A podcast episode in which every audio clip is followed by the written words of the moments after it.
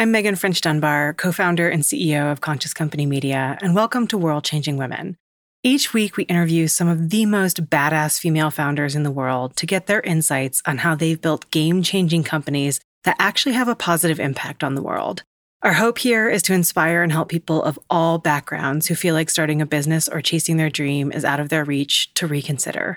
We'll hear the good, the bad, and sometimes even the ugly of what it takes to start and build something incredible. And we hope that every episode will leave you inspired, hopeful, and with practical tips that will help you along your journey. Welcome to World Changing Women.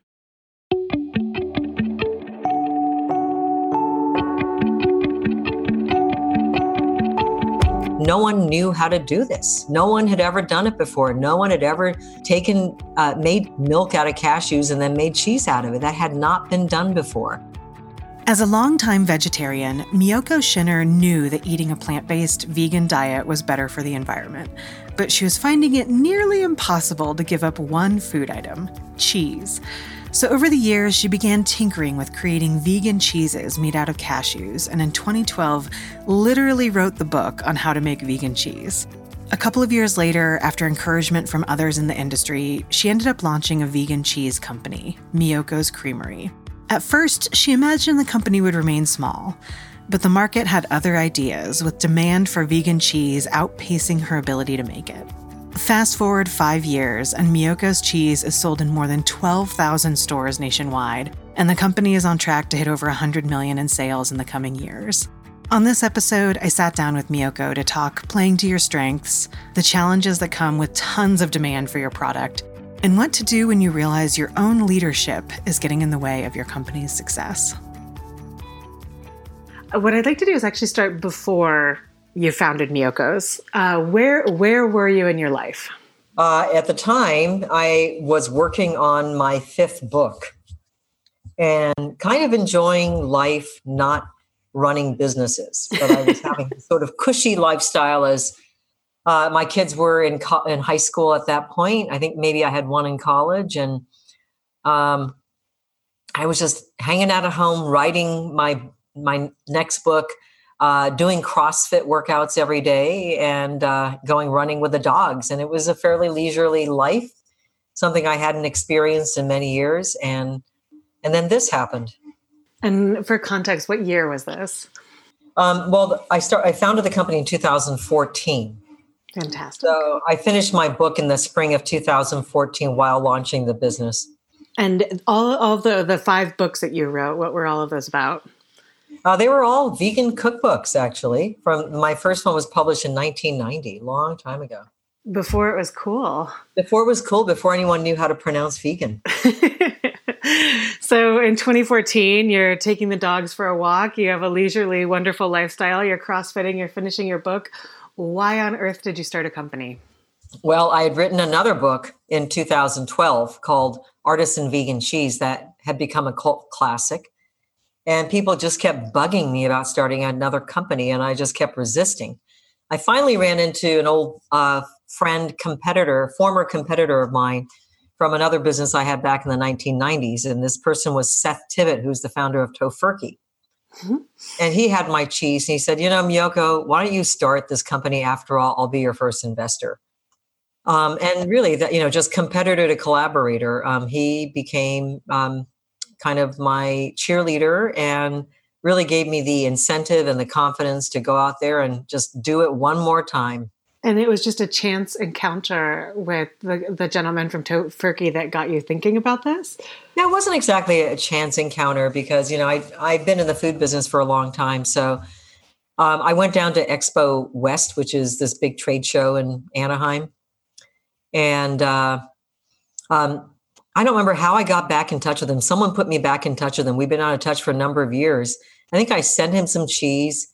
And then he invited me to a party. He said, why don't you come down to Expo West again? And, you can come to the Tofurky party and bring a platter of cheese. And I think I did that, not thinking that it would lead to anything. Just I had missed the industry. I just wanted to go down there and hang out. And that was kind of the beginning. Randomly, I had Tofurky for lunch today, Tofurky lunch meat. Really? I did. That's funny. So that was in 2013. Okay. That was spring of 2013. And that got my brain churning about How do I do this? And so how did it go from an idea to an action, and kind of what made you actually decide I'm really going to go for this? I just, I'm kind of one of these people that just jumps in with both feet. I mean, I'm in a lot of situations here at the company and other places where people just want to nail everything and get everything planned out before they do anything. And I feel that's kind of constipating. And what I do is I sort of get an idea, and then my mind just starts churning about how do I do this? And then before the plan is even half baked, or when it is half baked, I just start. So that's kind of how it is. It was finding a location. It was just, I just started talking to people and saying, hey, don't you want to invest? Don't you want to be part of this? And it just all came together. And I think part of it is, setting your mind to it and then just jumping in with both feet. And where did the passion around vegan cheese come from for you? Oh my God. It goes all the way back to the 1980s when I first became a vegan and gave up cheese. And I was I could not imagine life without cheese. I mean, how do you live the good life without cheese? I mean, how is life possible without cheese? That's what I thought. When I was 20, I took a year off from college. Back then, we didn't know the term gap year, but I took a gap year. And my best friend and I spent 6 months going through Europe. And our quest was really to visit every single cheesemonger in Europe and try every kind of cheese we possibly could. I think we literally lived on baguettes and French bread. I mean, baguettes and cheese and wine. I think that's all we ate. So I was just a huge, huge cheese aficionado. And when I went vegan, partly because I had stomach aches all the time and thought maybe dairy had something to do with it. And it did, because my stomach aches went away afterwards. I had to figure out, how do I make something that I really, really, really, really like to have? I thought of cheese. A lot of people think of cheese as something you throw on a burger or a slice in a sandwich, and that was okay. But for me, cheese was about fine dining. It was about that cheese platter, those unctuous, delicious cheeses that you have with a glass of wine. For me, that was the epitome of the good life. I always imagined one day I'm going to make enough money I can buy some nice cognac and always have my favorite camembert. That was literally what I thought about in college. So I just really wanted to figure out how to replicate that. And for years I struggled. And eventually, about 15 years ago, so I just started playing around with various substrates, starting out with soy yogurt and draining it and making yogurt cheeses, and then got into cashews and other substrates and just started experimenting. So it's 2014-ish. You're starting to poke around. If you found a space, a 600-foot space, you have this idea that you're going to start a vegan cheese company. You have the founder of Tofurky is saying that he will back you on this. What were some of the very first things that you did to get the business up and running? One of the first things was to actually find a space. And I had no idea how I was going to scale the product from my kitchen. Initially we were just going to have a little cheese shop and kind of make things in small artisanal batches. So that was really, it was like, how do I do this? How do I find the equipment? And, I've had a lot of food processing experience in the past on a small scale, like my first, venture into this little prototype facility. So that was really it is how do I scale it from my kitchen to making these, making, let's say, 800 pounds a day, which was a very small amount. Considering we can make 1,500 pounds an hour now in our new facility. But it was really, how do I make 800 pounds a day? That was the max that we could make in that facility. And the trick was trying to figure out how to do that. That was the hardest part. The other part was really making sure that I had enough cash. And luckily that part came together rather quickly with people kind of offering me money to get this off the ground. So, I didn't struggle with that like a lot of people. I was very lucky. So let's talk about that, the fundraising piece of this. Why do you think people were so excited about what you were doing, and like why was this something that came easy for you? And what advice do you have for folks around fundraising? Well, I think you have to have a good product that really tastes good, that is convincing in and of itself. So one thing we did was I met this guy who hung out at the Bohemian Club, which was this really, it's kind of a club of very wealthy men, and apparently there was somebody there from Twitter. So I said, well, do you know the guy from Twitter? Can you get some cheese to Biz Stone, because Biz Stone is a vegan? And he said, yeah, I'll figure it out. And so somehow I managed to get cheese to Biz Stone, and I actually got an email from Biz saying, wow, that was really great, can you send some cheese to my partner Evan Williams? So we did. I sent him some cheese, and Evan Williams actually ended up investing. He was part of the seed round. Later on, he went on to found Obvious Ventures, a VC, and they've invested in every round since. So I think, having a compelling product is one of the most important things. It doesn't matter if it's software or a food product, and having a product that's going to provide a solution to a lot of the world's problems. How does vegan cheese answer the world's problems? Well, dairy is one of the leading contributors to climate change, which is something that we really have to think about, because according to recent climatologist reports, we only have about 12 years to start reversing it, or we are really in the words of George Bush, deep doo-doo. And literally there are places that are in deep doo-doo. Let's take North Carolina, for example, where there's these massive pig farms and these huge manure lagoons that are creating huge climate issues, as well as impacting the health of all the local residents. So, manure is a huge cause of methane, for example, cow farts as well. And there's a lot of issues involving the amount of land, water, et cetera, resources, et cetera. We did a life cycle analysis of our products and found that our products are 10 to 53 times lower in greenhouse gas emissions than their dairy counterparts. So this is a way that we can provide a solution for some of the world's biggest problems. In fact, climate change may be the world's biggest problem, because if we don't reverse climate change and save this planet, it really doesn't matter if the economy tanks or if you're the healthiest person in the world, because we won't have a place to live. And you are now officially the first person ever on the show to quote George Bush. Well, thank you. I feel honored. Or maybe I should be embarrassed. So when you look back on those early days of kind of finding the space and getting the fundraising going and, building the team and all of that stuff, is there anything that you would have done differently in actually setting the company up? Yeah. So what I would do differently is I started my business the way that I would have in the 1980s or 90s, which was a very scrappy, organic way of doing things. And at this point, I believe at this point of the industry, we have to scale businesses really, really fast in order not only to meet consumer demand, but to address the climate change issue that I spoke of earlier.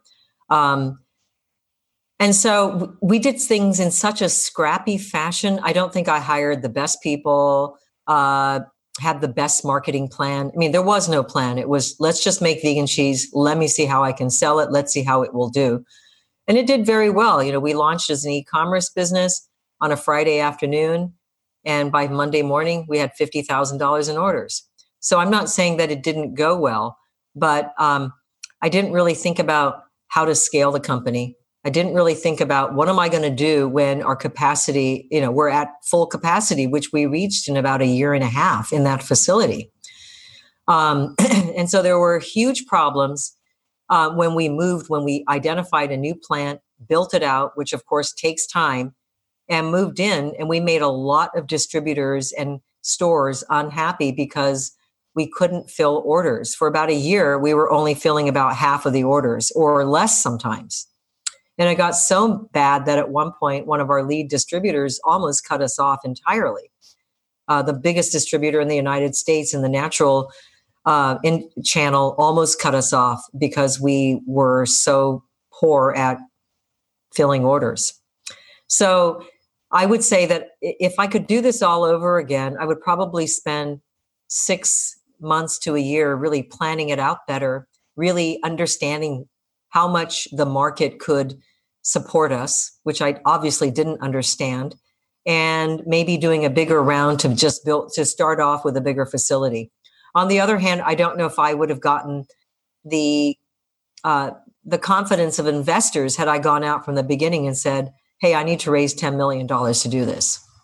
And where are you today? What type of traction have you gained? You know, kind of what's the size of the company, and what do you believe has been the most important element of that growth? Sure. We are currently in about 12,000 stores across the country. Mainstream mass market retailers like Target and Kroger and Publix. We're also in the natural channel, pretty much in all natural food stores like Whole Foods and Sprouts and all of your independent stores. We're in specialty stores. So we've gotten very, very good traction. Our growth has been in the triple digits year over year. In 2018, we grew 170%. This year, we're about 112% over budget. So we're growing very, very rapidly. And we don't see that slowing down. I can't really tell you this, the revenue, the gross revenues at this point, because we are privately held.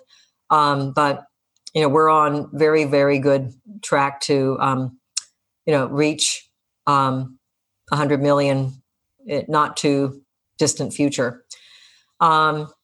So it's been good, very, very good growth. And if we had any further delays in moving to our new production facility, I think the business could have just failed. So we were very lucky that we got in here, in at the end of 2017. One question I always love to ask is, what has been one of the best moments on your journey so far? I think one of the best moments of this journey has definitely been my own personal growth as a leader. I've never grown a company to this size before. I've been a serial entrepreneur since the 1980s, and all my, I would say were smaller businesses that didn't have the potential to get to this point, where we have 112 employees right now, and we're in all these stores, and we have a huge potential for growing into a good-sized company. And I didn't know how to do it. And I didn't know how to be a leader, how to be a CEO, how to manage people, how to lead people, how to inspire people. I don't think I was a very good leader at all. And the moment of awakening came really when we got to about 30, 40 employees or so. And all of a sudden I looked around and I thought, oh my God, I don't even know whose company this is anymore. I don't even know what direction it's going in. Obviously, I'm not leading it anymore. The people that were around me weren't the type of people I would have hired. They didn't have the culture was falling apart. And I was finding that I was becoming very angry. I didn't know how to control myself. It was just a really, really ugly time for me. And I had to self-reflect and realize that it was me. I was the one who didn't know how to lead. I didn't know how to inspire. And I realized that everyone around me, they were all reflections of me. If I was, causing people anguish and anxiety, it was because I was anxious and in a bad state. So I had to change myself. I had to really, really work on that. I got myself a CEO coach. It was the same thing with my relationship with a board. I really was afraid that they were going to try to oust me because of my lack of experience. And I finally realized that they completely believed in me and just wanted me to get the support that I needed, that they were there to be a sounding board and to give me guidance. And they are the best board members. I am so grateful every day for the board that I have that has given me so much support and so much guidance. And I feel today that we have a stronger company as a result of all the help that I've gotten, and my own just internal examination. working on myself, learning to become very, very intentional in all of my, what I say to people, in running meetings, whatever, really kind of removing myself from myself, looking down at myself and saying, how should you handle this as a CEO? So that's been the greatest thing that I've been able to take away, is that I feel that I've grown. I feel better about myself than I did a few years ago. There came a point when I was had such a blow up with one employee that I almost quit this company. I almost walked away from it. I just was going to say, I can't deal with this anymore. I'm not meant to run this company. I'm going to let somebody else do it. And I almost left. And that was really kind of the moment when I had to shift gears and just start looking at who was really causing those problems. And that was me. There's a leadership coach, Rand Stegen, and he says that leaders get the organization that they deserve. Yes. I always think about that when I feel frustrated. Yeah. Well, now, we have I really do feel we have a great culture now. I mean, I just see happy faces, and it isn't, all me. There's so many people here that help pull this culture together. Our HR manager, our marketing director, so many people have worked really, really hard to help create the wonderful culture that we have. And this is a place where people take pride in coming to work today. So conversely, what has been one of the most challenging situations that you've dealt with, and how did you get through it? Well, I think operations has always been the most challenging thing. So there's a good reason companies such as Beyond Meat and Impossible were in stealth mode for many years before they launched any products. They may have done a lot of marketing and created a lot of hype, but they didn't actually have products out on the shelves, because they had to figure out how they were going to commercialize it. They had to figure out, how do you take it from this small scale to a large scale? And so there's a very, very good reason for that, because I jumped in with both feet, as I mentioned, and just started making product and then had to figure out how to commercialize it. The operational challenges have been absolutely overwhelming, because why? No one knew how to do this. No one had ever done it before. No one had ever made milk out of cashews and then made cheese out of it. That had not been done before. And so it was just a huge struggle to take it from my personal kitchen to the 40-pound batches we were making in our first prototype facility to, continuous processing, which is what we try to do here.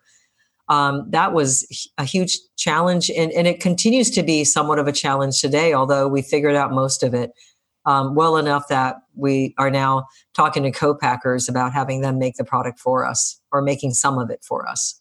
And what does your daily routine look like? And is there anything that you do that actually serves your personal sustainability? Yes. Well, so I also have at my home, I live out in the country, and we have 17 acres, and 7 of those acres is devoted to a farmed animal sanctuary. It's a 501c nonprofit farmed animal sanctuary where we rescue goats and pigs and sheep and cows and donkeys and ducks and geese and chickens and turkeys. In fact, we rescued 2 two-month-old baby goats that were found along a railroad track just this past weekend. And we have farm tours, visitation days. We have school field trips there, humane education, where we talk about where food should not come from.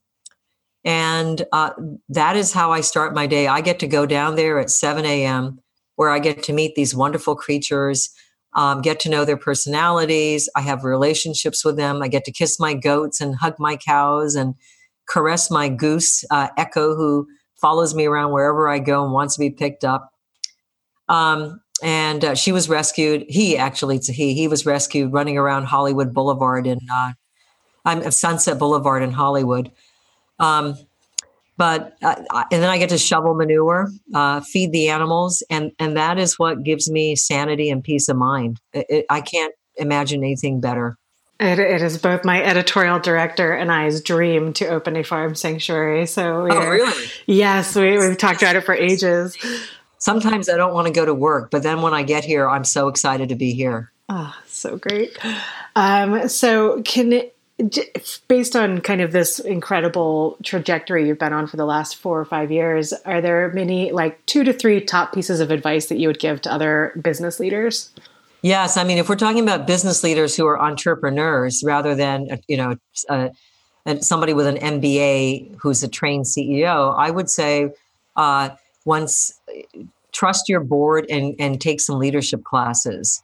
I think that's where a lot of entrepreneurs struggle, just as I did. Maybe some less, maybe some more. But I think that's one of the key things is to learn to trust people that are really trying to help you and really take an internal look at yourself. And the other thing is something that everyone says, find the best people, build the best teams, and trust in those people.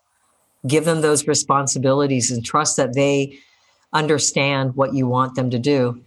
And then number 3 is just build the best damn culture you can. And I got my cuss word in there. I love it. Finally, what is giving you hope for the future? What's giving me hope for the future, and I am an eternal optimist, is that I do see huge shifts in consciousness. Human beings are actually at the least violent time in human history. And I see all around me the number of people who care increasing in numbers. I see the number of vegans that are rising, compassionate vegans that really do care about the future of the planet and the future of the lives of all of the other animals on this planet, including the possible 1 million species that could be extinct in the next few years because of human activity. We have to start caring about these things. We have to think beyond ourselves and think about the greater good. And when you think about the greater good, you can have the greater good life, or you can really have the good life. And I see people caring more and more, and that gives me so much hope. A huge thanks this week goes out to Miyoko Schinner and the whole team over at Miyoko's Creamery, as well as our incredible production team at StoryPop Media and the whole Conscious Company Media team. If you like what you're hearing, we'd be so grateful if you tell a friend about the show. And be sure to subscribe to get the latest episode. Thanks so much for listening.